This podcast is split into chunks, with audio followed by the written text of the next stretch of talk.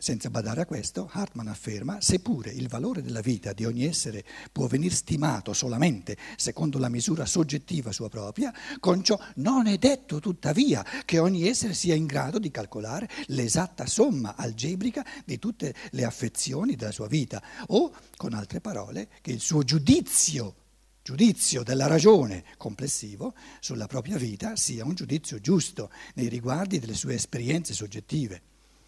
Il criterio del dolore e del piacere è l'esperienza soggettiva, non il giudizio della ragione che generalizza. Quindi ognuno deve sapere per sé se ha, un, se ha il sentore di aver vissuto, di, di, di vivere maggiore piacere che non dolore o maggiore dolore che non piacere. Deve dire lui che, come sente la sua vita, come la vive. Con questo si attribuisce dunque di nuovo al giudizio razionale la funzione di valutare i sentimenti. Paragrafo quindici, chi segue più o meno esattamente l'indirizzo di pensieri come Eduard von Hartmann può credere di dover eliminare, per giungere ad una esatta stima della vita, i fattori che falsano il nostro giudizio. Allora Hartmann dice, sta attento, ci sono dei fattori che falsano il tuo giudizio sulla quantità di dolore e di piacere. E quali sono i fattori? Due fondamentali. A questo può cercare derivare per due vie che falsano eh, il giudizio della ragione. Con la prima egli dimostra che il nostro desiderio, l'impulso, la volontà, la brama, il tendere verso le voglie, esercita un'azione disturbatrice, come dire, ehm, sich störend einmischt. Quindi la brama ci... ci Ci fa calcolare in modo sbagliato, perché prende l'esempio del vanaglorioso, della persona, de, de, de, dell'ambizioso. Eh, quando quindi il, il biasimo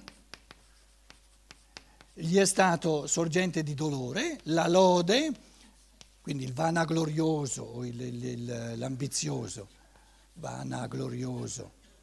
In, in tedesco c'è una parola difficile da tradurre, ehrgeizige, traduco vanaglorioso. Allora il filosofo dice, Eduard von Hartmann dice, quando tu hai ricevuto dei biasimi, delle, delle um, un'altra parola per biasimo, critiche, tu, ah, ti ha fatto male, hai sentito dolore, ma siccome tu sei vanaglorioso, dopo... Eh, le, il piacere, tu esageri, come dire, aumenti il piacere, vedi più grosso il piacere per le lodi e vedi più piccolo il dolore per il biasimo. Ma difatti tu non, non, ti, non ti ricordi più che anche il dolore per il biasimo l'hai, l'hai, l'hai vissuto nella stessa intensità.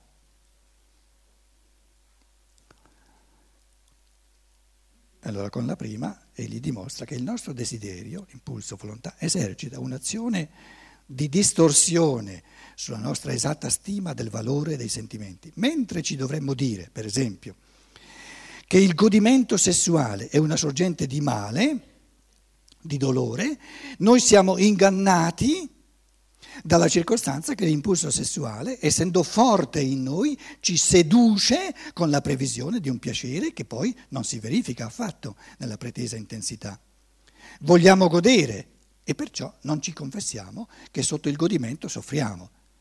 Con la seconda via, egli sottopone ad una critica i sentimenti e cerca di dimostrare che gli oggetti a cui i nostri sentimenti si annodano si rivelano come illusioni davanti alla coscienza razionale e che essi restano annientati nell'istante in cui la nostra sempre crescente intelligenza si accorge delle illusioni.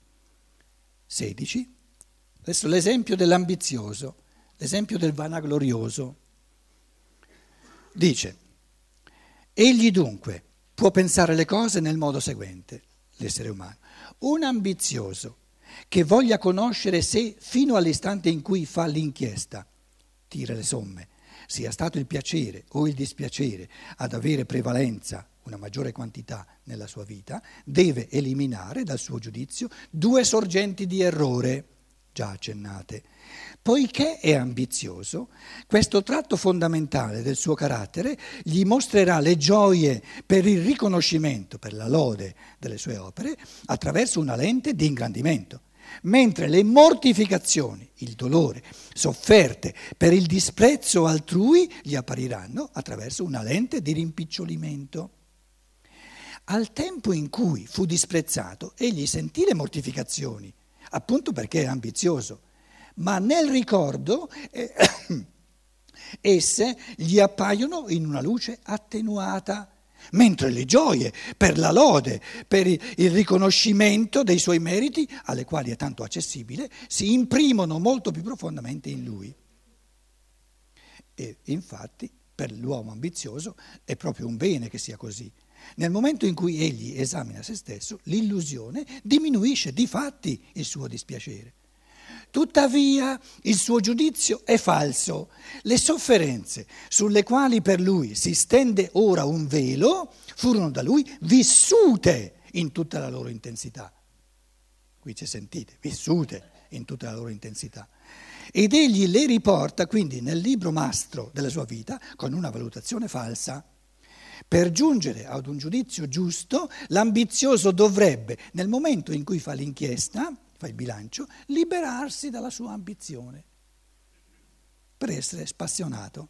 Ma lui non è spassionato, è un ambizioso.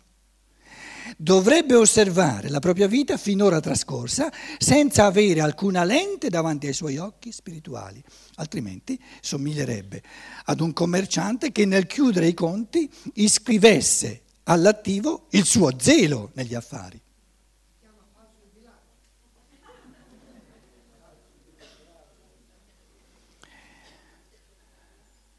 diciassette.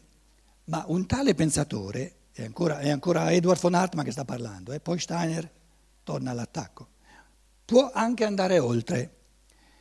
Adesso arriva l'illusorietà dei... Quindi, quindi prima falsificazione del bilancio è che i dolori vengono rimpiccioliti e i piaceri vengono ingranditi. Seconda, seconda fonte di, di, di sfasatura, di falsatura del bilancio è che i piaceri per le lodi altrui sono illusori, perché le lodi della, della, della maggioranza non valgono una cilecca, un fico secco.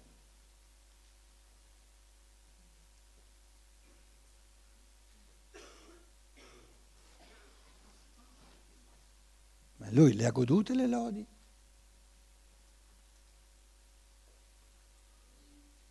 Se vogliamo fare una bilancia del dolore e del piacere, ha avuto il suo piacere di fronte alle lodi. Non gli importa nulla se le lodi valgono qualcosa, se sono oggettive o no. Gli ha fatto piacere, punto e basta. Vogliamo fare una bilancia del piacere e del dolore, dobbiamo lasciar via, non c'entra nulla il carattere illusorio di certi piaceri. L'importante è che ci sono stati. E gli può dire, l'ambizioso arriverà anche a rendersi ragione che i riconoscimenti ai quali dà la caccia sono cose senza valore. Egli deve giungere da sé, o essere da altri portato, dal filosofo, dal saggio, a vedere che ad un uomo ragionevole non può importare nulla del riconoscimento da parte degli altri uomini, poiché... Citazione, in tutte le cose che non sono questioni vitali di evoluzione o che non sono già state definitivamente risolte dalla scienza, si può sempre giurare, citazione, che le maggioranze hanno torto e le minoranze ragione. A un giudizio di tal genere affida la felicità della sua vita chi fa dell'ambizione la stella che lo guida. Cita... Eh, La filosofia dell'incosciente, di Philosophie des Unbewussten, pagina trecentotrentadue, volume secondo, pagina trecentotrentadue.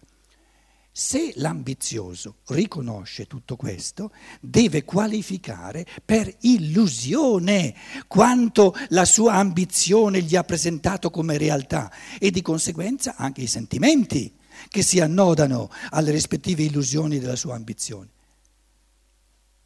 Quindi ha avuto sentimenti di piacere illusori, perché si appiccicavano a delle lodi che no, non valevano nulla. o che magari erano menzogne. Ma il piacere l'ha vissuto. Il piacere l'ha vissuto lui.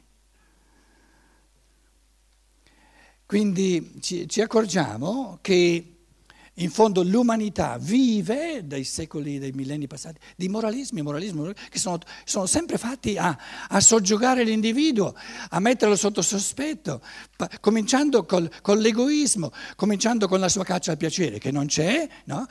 Lo si taccia di essere uno che è egoista, che è uno che vuole soltanto la caccia al piacere, per poi dirgli lascia perdere quello che c'è dentro di te e, e, e dedicati al, al compito vero della, della tua vita. Quindi è un disprezzo profondissimo dell'umano, questo, questo, questo tipo di, di cosiddetta fatiscente moralità.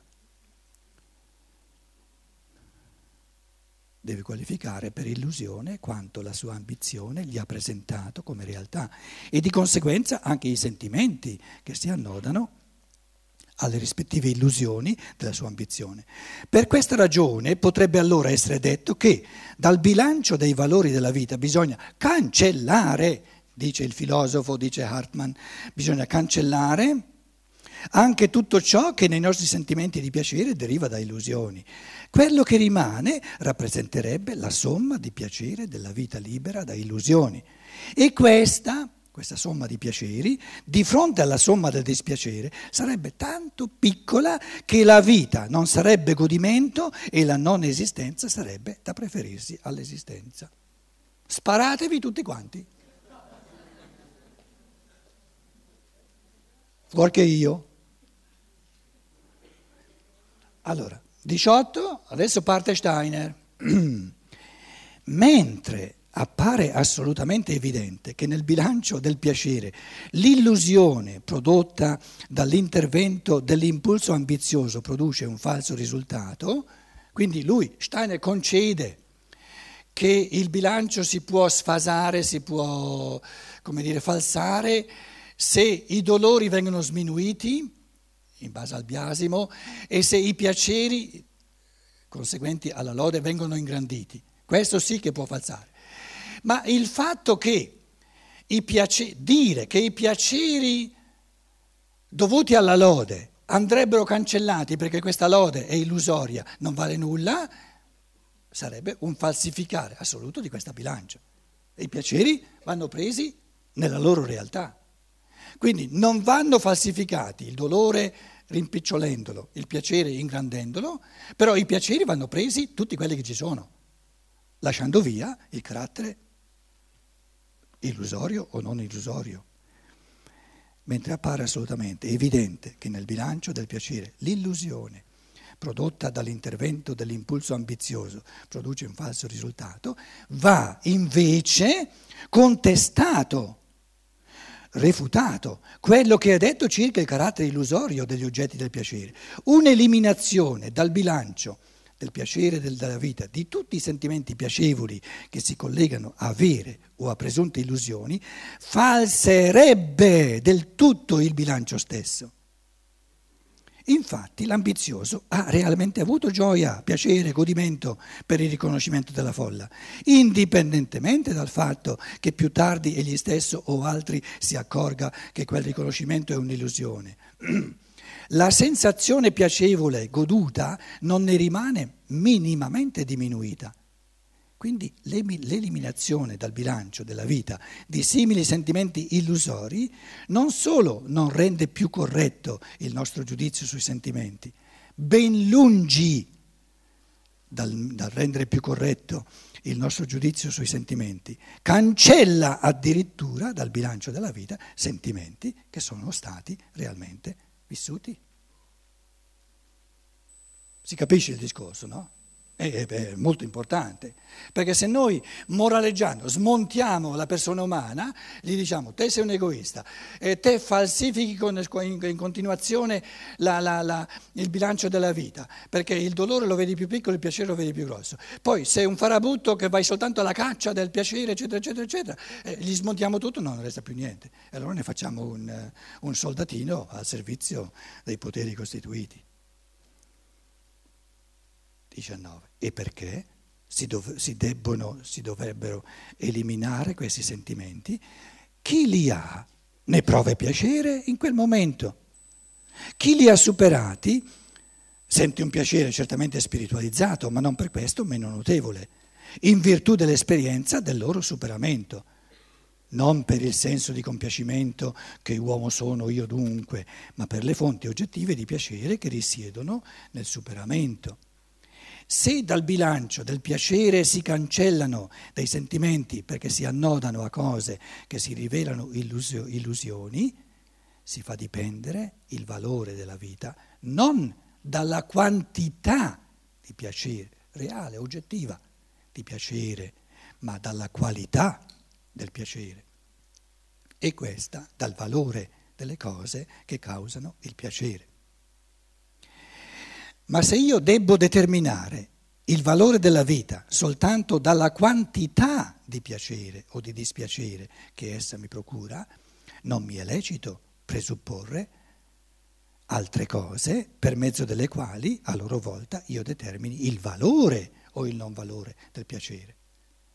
O si tratta della quantità di piacere o di dispiacere, o si tratta del valore. Qui stiamo cercando di, di venire a capo riguardo alla quantità.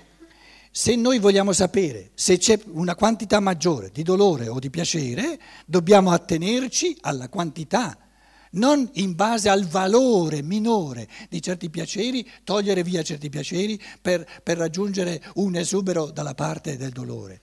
Stiamo, dobbiamo attenerci il compito rigoroso che ci siamo proposti in, questa, in questo contesto, è di appurare la quantità reale. Senza, senza adesso inquinare questa quantità in base al valore dei, dei, dei piaceri, questi piaceri sono illusori, questi piaceri sono, sono, sono ingranditi, eccetera, via, via, via, via, e certo che poi alla fine tu, tu hai, eh, hai un risultato dove il dolore è maggiore. Quindi è pulito soltanto un calcolo che si attiene eh, strettamente alla quantità.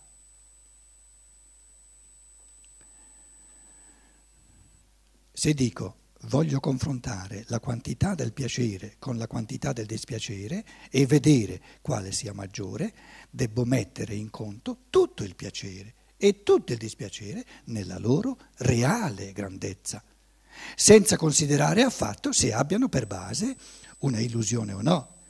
Chi ad un piacere che poggi sull'illusione attribuisce un valore per la vita minore di un piacere che si possa giustificare davanti alla ragione, fa dipendere il valore della vita non più dalla quantità di piacere o di dispiacere, ma anche da altri fattori che non sono il piacere.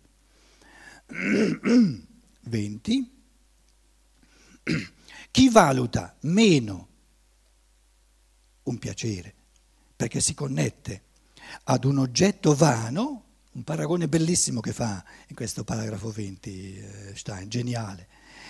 Somiglia ad un commerciante il quale segni nei suoi conti l'importante, l'enorme introito di soldi di una fabbrica di giocattoli per un quarto della somma, perché nella fabbrica vengono prodotti oggetti futili per il divertimento di bambini.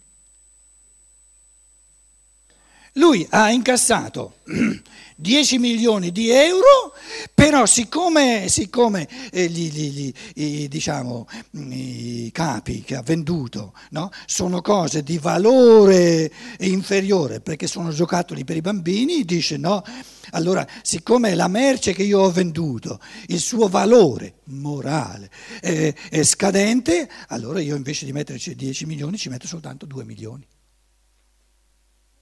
No, l'introito sono di dieci milioni, se li incassa volentieri. Eh?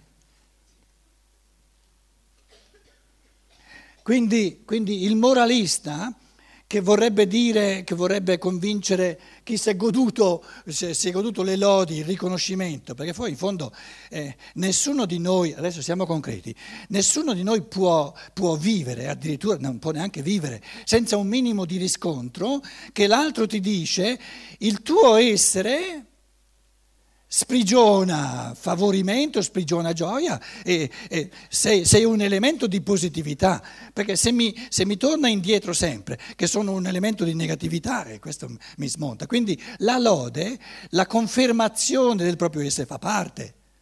Adesso i moralisti dicono: tu tendi a ingrandire il piacere, o addirittura un piacere fasullo che dovresti cancellare, perché si attacca a una lode che non vale nulla, a una adulazione. Mettiamoci addirittura la bellissima parola italiana adulazione. Non crediamo ai tedeschi cosa significa, eh? Adulazione. Um, falsch, falscher Lob, adulazione. Quindi questo che Eduard von Hartmann dovrebbe dire: ogni tipo di lode è un, un, una, una forma di adulazione. È sempre una menzogna, che è micidiale, perché deve essere una menzogna. L'altro mi dice: dai che vai bene, e nessuno di noi può vivere senza che in qualche modo eh, dal mondo circostante venga una, una conferma, dai, dai, continua, non mollare, no? Hai diritto anche te all'esistenza. Allora il moralismo dice: tu il piacere tendi a, a esagerarlo, dici cinquanta, ma invece erano venticinque. Poi questi venticinque sono tutti falsi, perché, perché questi venticinque hai avuto piacere per tutte le adulazioni che erano menzogne. Via venticinque, zero al quoto. E, è questo il ragionamento. Si vorrebbe arrivare a dimostrare: tu non vali nulla. E allora a quel punto lì vale soltanto il Dio o, o lo Stato o, o la, la potenza militare, e quella ti incamera e ti fa fare quello che, che vuole lei. Invece io il cinquanta me li sono goduti, e tutti coloro che vorrebbero sminuire questo cinquanta, invidia, problemi loro. Se uno ha goduto cinquanta, ha goduto cinquanta, santa pace. Meglio ancora se avesse goduto sessanta.